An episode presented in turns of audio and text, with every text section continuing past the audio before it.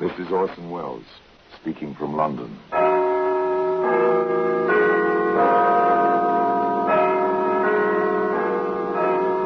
The Black Museum, a repository of death. Here in the grim stone structure on the Thames, which houses Scotland Yard, is a warehouse of homicide. Where everyday objects, a milk bottle, a woman's hairnet, a bit of fly paper, all, all are touched by murder.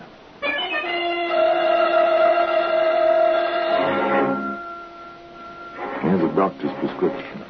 It's a familiar object. You don't think twice about it. You have a cold, a sore throat. The doctor comes, gives you a prescription, piece of paper with symbols scrawled on it. Here you are, nurse. I've used a different compound this time. Number 1778 in place of 2032. Is this one stronger than what you've been getting? Yes, there's a bit more of the morphia in this prescription. Well, today that same piece of paper, that prescription, in the Black Museum.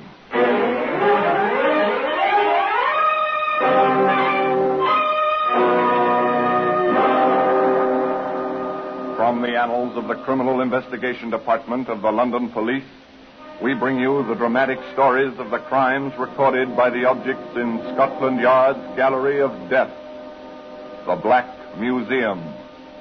In just a moment, you will hear The Black Museum, starring Orson Welles.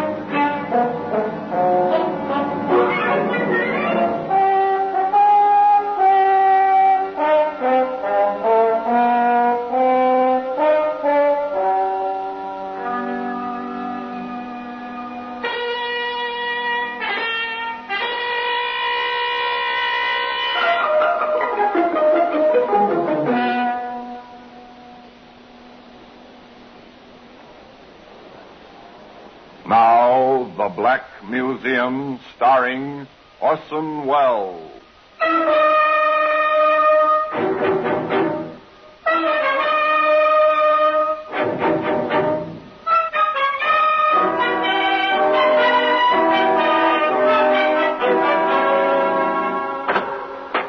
Well, here we are in the Black Museum, Scotland Yard's Museum of Murder.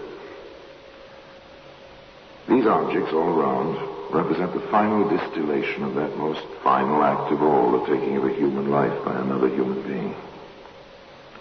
Here lies death. In serried, ordered ranks, the things of which death is made lie here, quiescent now that once so violent, so unavoidable, so inevitably complete. It's a stiletto, thing of cruel beauty jewel scabbard. No blood sullied this stiletto blade ever, but this was the arrow, the pointing finger, which led to death by the hangman's rope. Yes, and here's the prescription, scrawled almost unintelligible. In the traditional corkscrew of a doctor's penmanship, and marked in the chemist's writing, filled. Ironic, but true. Almost as ironic as the beginning of the story, because the beginning is an errand of affection and kindly care. You see, John Begley was a nephew and cousin who did his best for his family. And so, if you don't mind, Miss Smith, I want to be certain that my aunt, she's well past 80, you see, and my cousin will have the best of care. I understand perfectly, Mr. Begley. I've been taking care of patients in my house now for almost five years. I can show you letters of reference, but I prefer it if you inspected my house first. That way. To May Smith, a routine call, a routine inspection. To John Begley, a matter of some importance, but apparently Mr. Begley was quite satisfied with what he saw. I must say, Miss Smith, you do well by your patients. I'm a nurse, sir, and I've dedicated myself to the proper care of the sick. You are to be congratulated. May I ask what the charges will be? Your aunt is, I take it, a hopeless invalid. And has been for a good many years. My cousin June has a progressive nervous disorder. Sometimes she's quite completely paralyzed. Then she has remissions. Oh, I see. Would it be multiple sclerosis? I think that's the name of it. In any case, she can care for her own needs to a great extent, except when she has these seizures. Would fifteen pounds per week for each of them be within their means, with board and so on included? Oh, yes, they have means. You see, my uncle, by marriage, that is, Mr. Dawson, he left them a comfortable income. No problems there. Everything perfectly respectable and not a thought of trouble in the mind of anyone concerned. Martha Dawson and her daughter June came to stay in the care of Nurse May Smith. Not a registered nursing home, you understand, but a nice place and a competent nurse in charge with a good doctor on call. All of which was borne out the afternoon some months later when John came to visit his aunt and his cousin. May. So considerate. Oh, it's May already, is it? Oh, why not, John? She's as good to me as June would be if she were able. I wish I were able, Mother. Mm, But you're not, poor dear. And May is a fine substitute. One of the family, eh? Yes, John. John, Yes, my dear? I'm not getting any younger. Here, no, none of that kind of talk. I mean it. I'm getting on. Fifty-five is well into middle age. I've been thinking about my will, John. Hmm. As your next of kin, I think you ought to discuss it with me. I'm serious, John. Listen to her, John. In all probability, I shall go first, and June will have uh, everything her father left. All right, Aunt Martha. Go ahead, June. Well, I've been watching May, you see. She has practically nothing of her own, except this house and a rather precarious income from her patients. I've, well, I've been thinking of making her a partial heir. But since you're the main one, John, I thought I'd ask you first. I'm doing all right, dear. No worry on that score. Only take my advice. Be sure before you leap. Money is a strange thing, you know. June listened to her cousin John. But what she thought he was advising, well, that was something else again. May, I'd like to talk with you. Of course, my dear. Go right ahead. I'm, I'm making my will over again. Now, that's fine talk. You and the will, whatever for? To make you my principal heir. June, really, you mustn't do anything of the kind. I'm sure your nice cousin won't like it a bit. Oh, I've discussed it with him. He doesn't mind in the least. In any case, people with their lives ahead of them mustn't think about dying. Then it's high time I began to think about it. June, dear, let me tell you something. You're going to live so long and pay me fifteen pounds a week for so many years that you won't have anything to leave anybody. That's not so. My income will take care of me as long as I live. And John certainly doesn't need the principal. You will. You see, May, I know about the real nursing home you've always wanted. And the cottages and house that are the basis of what Father left Mother and me will be just perfect for you when the time comes. You stop this kind of talk, June Dawson. That's nurse's orders. I don't want to hear it. I simply refuse to listen to you. A word can be like a stone in a pool of water, the splash, the first ripple. And then wider and wider go the circles. The stone disappears, but it's there, lying at the bottom of the pool, even when the surface has become still again. This box of candy. Johnny sent it. Uh, will you have some? Thank you, Mother. Now, now, what shall I have? Nougat or, or a cream? You've had three already. You know sweets aren't really good for you. June is right, Aunt Martha. Now, you let me have that box. I'm going to save you from temptation and keep the box in my office. And you may have a piece after dinner and one after luncheon each day. the way you boss me. You'd think you were twice my age instead of the other way round. You're a good person, May. You really are. Am I? Just because I do my job? Yes, the care was good. And the three women obviously were very fond of each other. But did you notice the phrase, save you from temptation? Would a psychologist call that a Freudian slip of some kind? I wonder now. And who was saving whom? And from what? Certainly Dr. Lewin, the attending physician, thought merely that people were being saved from pain, and with conscientious care. I've been in to see Mrs. Dawson, nurse. I'm glad. How do you find her, Doctor? She's failing rapidly. Oh, it's too bad.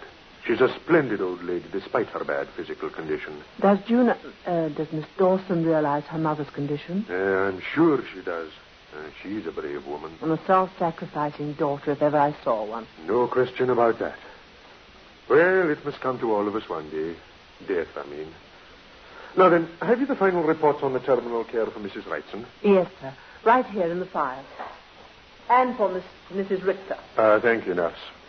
You know, you really ought to qualify as a proper nursing home. You know your business, Miss Smith. Thank you, Doctor. Well, regulations are strict and expensive to fulfill. Now, on these two cases, Doctor, you prescribed morphia towards the end, you remember? And you let me have a supply. I uh, keep the dangerous drugs in here. And I have some of the tablets left. I'd like to return them, if I may. Very well. Dangerous drug, morphia.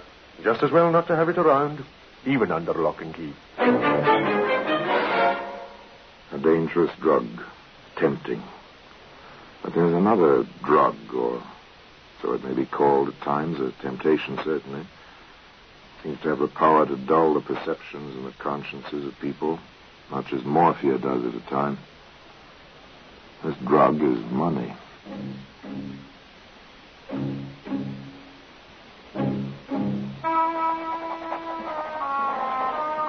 There it is.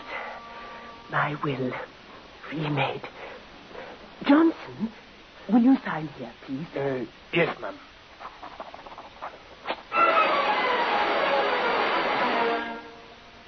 The papers were signed, put away. A will, an inheritance, a gesture from a grateful woman to a friend in need. That was all. An incident over, closed, with a period put to it as the pen stopped its scratching, as in a few weeks. A heart stopped beating.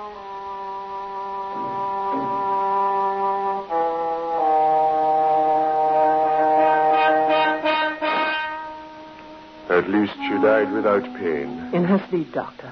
Around midnight. How's Miss Dawson taking it? Quite well. Would you like to see her? Perhaps I'd better.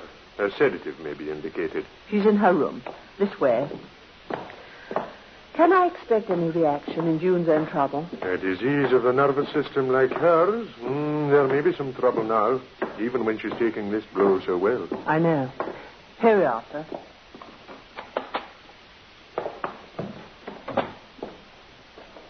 Ah, Miss Dawson. May I express my sympathy? Thank you, Doctor. Mother suffered enough in this world. I pray she has peace in the next. I trust she will. Miss Smith is worried about you now. I, I do feel a bit upset. I, I hope I'm not going to have any after effects. Have you noticed any signs? My legs feel so heavy. That's usually a sign. Uh-huh. And my fingertips on my right hand, they seem to have lost the sense of touch. Well, you just let me prescribe a sedative, my dear. With some sleep, you'll be fine. Uh, even when we expect something like this, it's still a shock. There we are, nurse. Thank you, Doctor. Now you lie down, June. As Doctor says, even when you expect something, it's still a shock. Yes, a shock indeed. Perhaps not unconnected with a piece of paper, a prescription, which can be seen today in the Black Museum. In just a moment, we will continue with The Black Museum starring Orson Welles.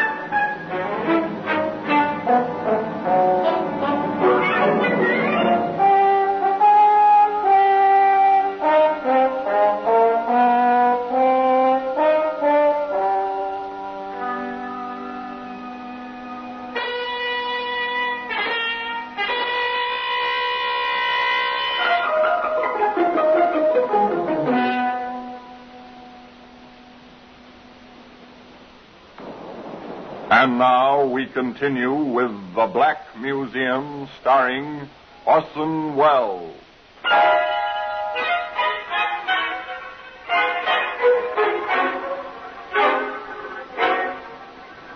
The words they use are polite. Terminal care. They carry many connotations. An end to pain. An easing off from weary illness. A quiet kind of death.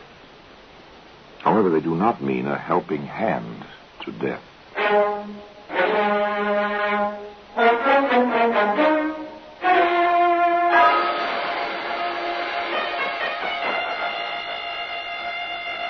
Doctor, poor Miss Dawson doesn't seem to be getting much relief from the sedative you gave her. I'm afraid the funeral and all the details have been too much for her. I've been expecting that. She's worse then. Yes, her right side is paralyzed.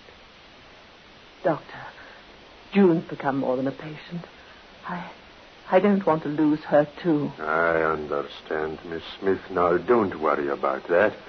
Chances are Miss Dawson will live for quite a few years yet. Now, in the meantime. Ah, here you are, nurse. I've used a different compound this time. Number 1778 in place of 2032. Is this one stronger than what she's been getting? Yes, there's a bit more of the morphia in this prescription. Yes, let us ease the pain and relieve the suffering. This is a great career to comfort and aid the sick. One does many things to help a sufferer.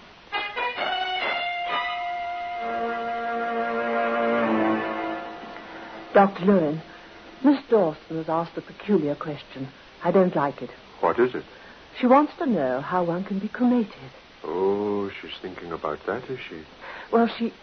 Well, she hates her body. I think she wants to feel it will be completely destroyed as soon as she is gone. Now, can't you get her mind off this? Well, I try.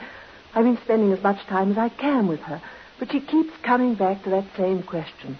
I'll have to satisfy her, I'm afraid. Well, you tell her she can put the direction in her will if she has one, or she can leave a letter properly witnessed ordering disposal by cremation. Then, when she dies, whoever is left behind applies to the Registrar of Deaths for permission. The rest will be taken care of by a licensed mortician. Ugh. What thoughts on such a pleasant day? She seems so terribly depressed. What can I do, Doctor? And just do your best to keep her mind at ease. June Dawson, depressed, half paralyzed, and facing several years of a kind of half life. Not pleasant.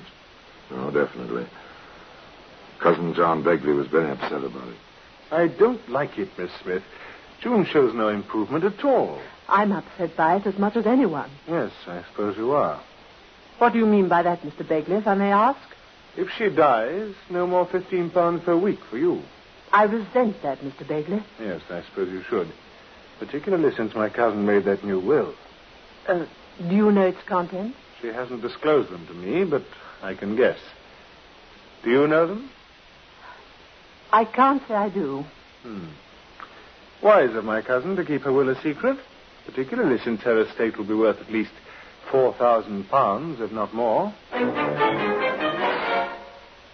A large amount of money and a small lie. Interesting combination. Of course, one can hardly blame this. It's not Cousin John's business what's in that will if June doesn't care to tell him. In any case, other events impend which will have a bearing on the matter.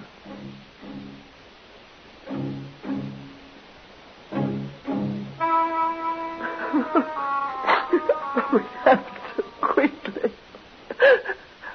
Almost as if she'd wished herself to death. Why didn't you call me? And it was one in the morning. She seemed to be sleeping, except her breathing was peculiar. I tried to rouse her and she answered me. I left her. 215 Johnson, who was on the night desk this week, called me. She'd rung for help and I rushed in. She still had the cord in her hand. And she was dead. Well, it happens that way. Something gives up. This was a cerebral hemorrhage, as far as I can judge, without an autopsy. I'll state so on the death certificate. Very well, Doctor. Oh, I, I feel so ineffectual at the moment. You see, she was more than a patient. She was my friend. I understand. Now, you'll be all right in a day or so after the internment. Oh, oh, Doctor. She she wrote a letter, insisted on it, after I told her what you said What I said? about the cremation. Oh, that. Oh, yes, I remember. Yes, very well. You'll need the form request to fill out. I'll send one over. Now, you can make it out, attach the letter, and take it to the registrar. He happens to be the health officer in Nottingham as well. Oh, thank you. Now, then, I'll make out the certificate. No problems. Just the grief over a lost friend. Make out the papers. Call in Johnson, the faithful servant. Johnson, Yes, miss? I have an errand for you. Dr. Lewin sent this form over. It's all filled out. Now, I want you to take it to the health officer. You know where, don't you? Yes, of course, miss. And be sure you file this letter with it. Now, you remember witnessing Miss Dawson's signature on this letter, don't you? Oh, yes, of course I do. Johnson did as he was told. This was his job, no questions asked. However, the registrar at the health office did have a question or two. You work at this place for this Smith woman, do you? Yes, sir, I do. Uh, the form here says nursing home. Is that what it is? Oh, I suppose so, sir. Well, don't you know? Well, there's only a few patients, and it's Smith's own house. Oh, one of those, I see. I thought there was no registered nursing home at that address. I happen to be in charge of those records myself. She never called it a nursing home before, sir. She, well, she always wants one, of course. Talks about it a lot. Says it costs a lot of money. Yes, it does. Uh, will it be all right for me to tell her to go ahead with things now, sir? No, no, no, not just yet. I'll want to get confirmation of this cremation request from a relative, too, if possible. I imagine the family will claim the body. Well, tell your employer we'll be in touch with her. Strange, isn't it? An ambition, a desire so near fulfillment. And Nurse Smith fills out an official form as if the ambition had already been fulfilled. Two words. Wheels begin to turn. Nurse Smith has an unexpected caller. You wanted to see me, sir? Uh, yes. My name is Liggett, Inspector Liggett, Scotland Yard. Uh, sit down, please, Inspector. Thank you. What can I do for you, Inspector? Did you know there's been an, a post-mortem on Miss June Dawson? Uh, no, I didn't. Who gave permission? Her next of kin, uh, John Begley. Oh, You know him? he's been a visitor here. I see. The death certificate said cerebral hemorrhage. Dr. Lewin told me. Would you tell me the type of medication you gave the patient? I have the record book right here. Yes, here it is. Patient in pain in afternoon. Gave two tablets as prescribed by Dr. Lewin at 4 p.m. And uh, here's the 8 p.m. entry. Usual dosage of sedative. What was in those tablets? Morphia. Dr. Lewin left them with me. Two on September the 5th, four more on September the 12th. You'll find the entries in my drug book. And in the sedative? There was morphine in that, too. Dr. Lewin had prescribed an additional dose. He'd increased the compound. You seem to have all the facts. I keep careful records. But nevertheless, Miss Dawson died quite unexpectedly of a stroke. So the doctor certified.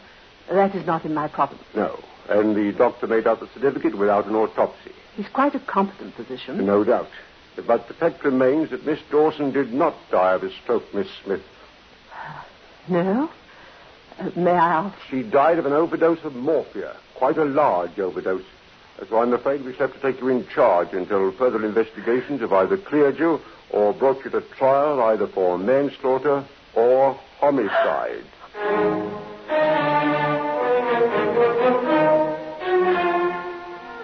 When death masquerades as mercy, when murder hides behind friendship, there's little sympathy for the accused. In this case, where one required to heal stood accused of killing, there was only anger. Nonetheless, justice was well ordered, and the evidence was made quite clear. First, the motive. Mr. Begley, what do you know of the occasion of your cousin's drawing up a new will in favor of the prisoner? My cousin discussed it with me. What did she tell you? That she felt so grateful to Miss Smith that she wanted to leave her entire estate to this woman. What is the amount of the estate? Ah. To the best of your knowledge, did the prisoner know the size of the bequest? I told her myself. On what occasion? When I asked if she knew the contents of my cousin's will. And what did you say to that? That she did not know. At a subsequent visit with my cousin, I learned that she did know. In fact, her own assistant or helper witnessed the document. Thank you very much, sir. And finally, opportunity and access to the drug. Dr. Lewin, a tragic though innocent figure in the case, was the witness. Doctor, it has been alleged that you gave the prisoner two tablets of morphia for the deceased on the 5th of September and four more on the 12th. Is this true? It is not. I never prescribed morphia in that form for this patient. Did you prescribe it in any other form? In a sedative, yes. I must confess a slight error, however. The patient had been receiving compound 1778. I later prescribed compound 2032, thinking at the moment that it contained more of the drug than 1778. Later, I discovered it contained less. However, as it seemed to be equally easing to the patient, I did not correct the situation. Were you urged to add to the morphia? I was, by Miss Smith. Have you any idea where the prisoner may have acquired the drug which was used? During the past year, I have given her small quantities of the drug for use at her discretion, but never more than eight tablets at a time. She has returned a few from time to time. On checking my records, I find I have given her almost a hundred tablets. Is this normal? In the situation where terminal care is the norm, yes. However, it is perfectly possible that some of the unused tablets were not returned to me. Now, returning to your prescription, Doctor, do you remember the occasion of your writing it and why? I do. It was just after the patient's mother died while under Miss Smith's care. Miss Smith was most anxious for a stronger sedative for the patient and inquired specifically concerning its comparative strength after I wrote the prescription. She also inquired of me concerning cremation. The Crown rested its case. The sentence was death by hanging. Well, today that same piece of paper, that prescription, is in the Black Museum.